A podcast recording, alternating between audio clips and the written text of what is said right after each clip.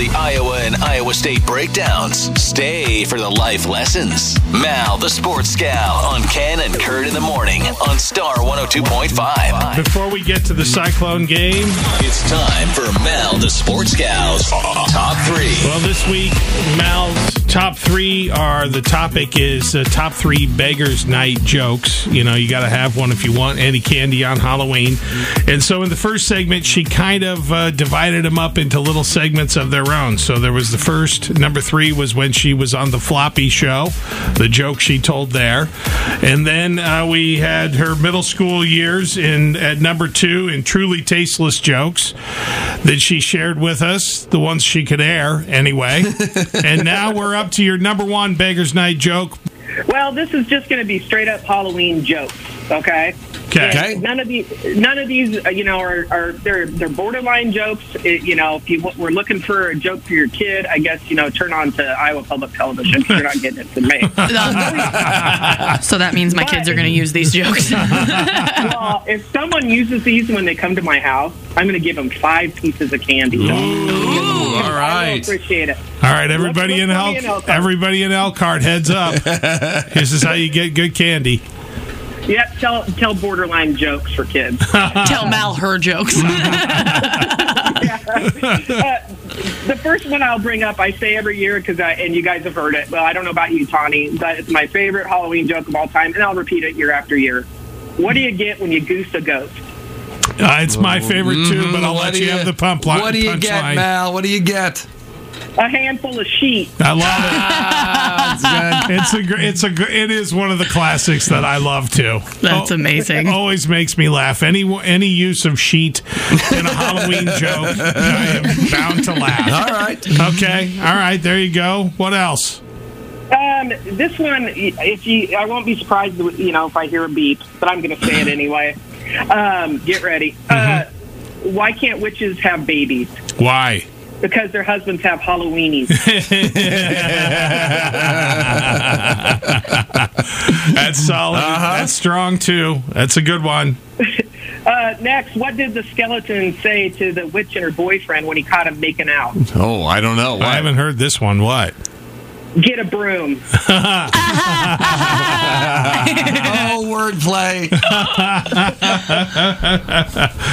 All right, Mal. Well, who's a vampire's favorite boy band member? The back boo boys. No, neck neck lachey. oh, Mal, you got a new one. I, I, wow, that's I, I'm kind of No, stunned. no, no. I, I can tell when you're disappointed too. Okay, I know when Ken's disappointed, he was disappointed. You're disappointed. Tawny's disappointed. Fine, fine, fine. We're all disappointed because because I got if I had the truly tasteless, they'd, they'd be laughing. Kurt. But uh, I I have two more if there's time. Yep. I'll do them fast. All right, go ahead, Uh, Mal. Why why did the ghost go to the bar Why? for the booze? For the boom. Yes, yes, Yes. Duh, I can't believe I didn't see that one. Okay. Let's guess the next That's one. because it's a ghost. You can't see We're gonna guess the next one. right, final one, Mal. Go for it. Okay. What happened to the jack o' lantern when he went to the bar? What? Uh, He got smashed. Yes. I didn't mean to ruin it. I was just so proud of myself for knowing. well I'm done. glad you got it right. Not because I go to the bar and get smashed, just because it made the most sense. liar. Well done, Tony. Good job. All right, nicely done, Mal. Thanks for the jokes, and yeah, everybody out there, feel free to use them, especially if you're in Elkhart and you're going to Mal's house. It'll get you more candy. candy. Yep. All right. You like dum dum suckers. Boo! I agree. I am booing that. All right. Let's get to the other football game to talk about. Cyclones, after their bye week, they have Oklahoma tomorrow at Jack Trice. Um, this this game, Oklahoma is not the Oklahoma that we know and love, I guess. Right. But uh, right. they uh, are actually favored over the Cyclones, one and a half point favorites. Um, ISU has had a string of close games that they've lost, a string of bad calls, a stra- string of bad mistakes. It's just been kind of a cluster something, but it uh, it's just not been going their way. So.